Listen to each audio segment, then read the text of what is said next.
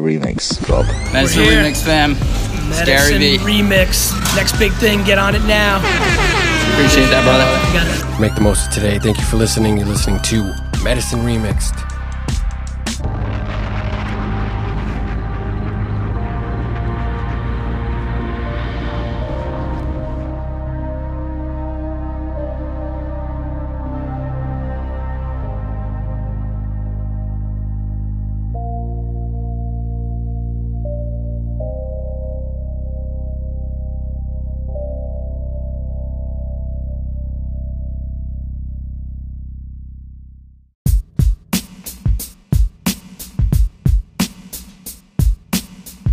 Support for today's Medicine Remix show comes from Slowloft, anti go go go chill pills, for those who are human doings more than they are human beings.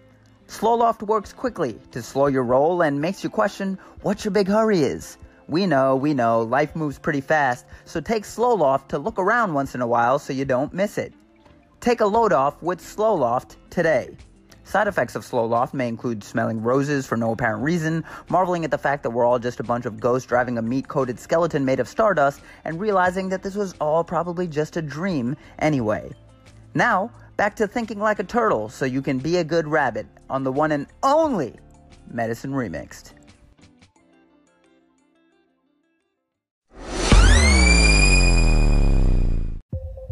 Mm-hmm. What up, Anchor? This is your boy D, and I promised I'd stop saying it's been a minute. But you know what, goddammit, it's been a minute. Shout out to the homie, Big Reesh, holding it down. Really putting in some work. Reesh, thank you. Love you, brother. I'm wrapping up my, at least my adult training, and I start a child and adolescent fellowship here in July that I'm really excited about. But that's given me a chance to sort of reflect on the good and I guess the bad that I've done in my pursuit of excellence in providing the best patient care I can and best experience with medicine and psychiatry in general. Part of that has led me to reflect some. And in that whole process, you know, I've had the opportunity to really think about what it is, or where it is rather, that I've missed the mark. And I think that's healthy, you know, not only at work, but at, at home and, you know, in friendships.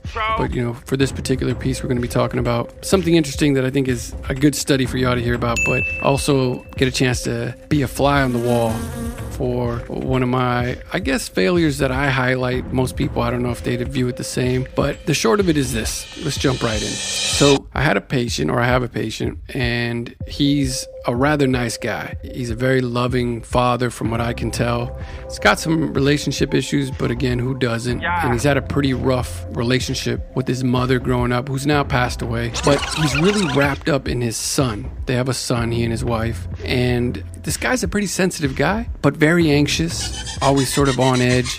Everything's a crisis. Not in like an annoying way, just just everything's a crisis. A couple of weeks ago, the family dog ran away or at least took off. And when he came in to see me, that's all he wanted to talk about was this dog that took off and he perseverated on it. That was it. He was real emotional about it and he felt bad because you know it was his son's first pet and his son was pretty torn up about it and every time he hear a dog barking at night he thought it was his dog.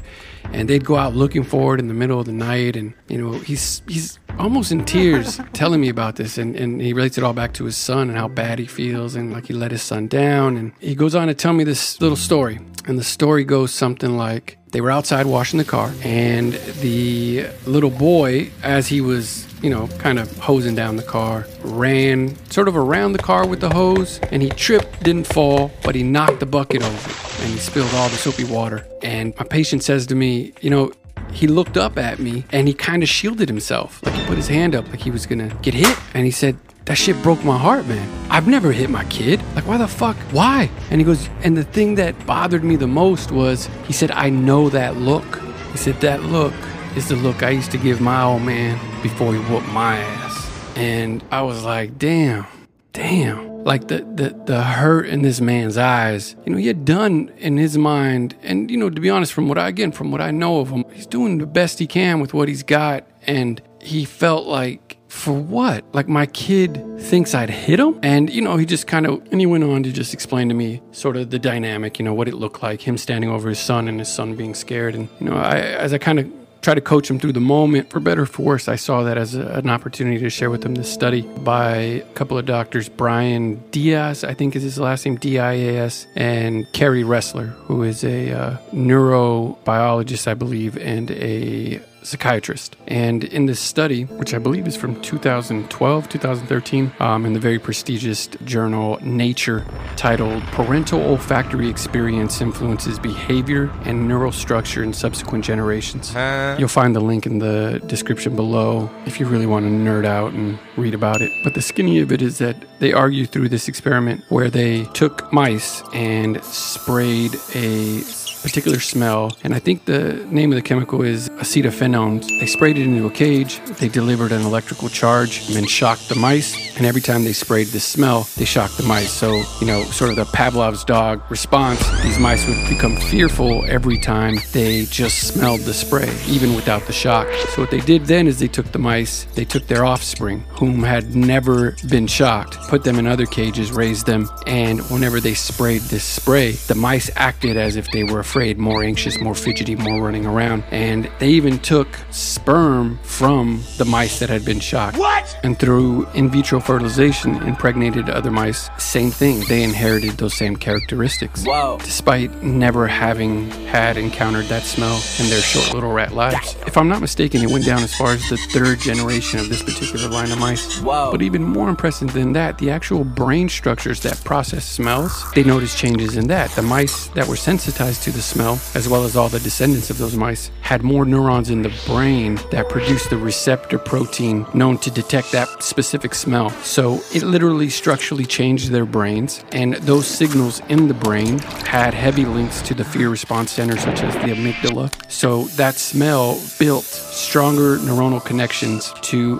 things like fear centers and anxiety centers, despite these mice having had no interaction with the smell or the electrical shock in their lives. So it wasn't so much that they sort of inherited a memory that they remembered being shocked in a past life or something crazy like that. Instead, it was really a biological response to a smell that in turn resulted in a physical response where they were fearful and they were running around.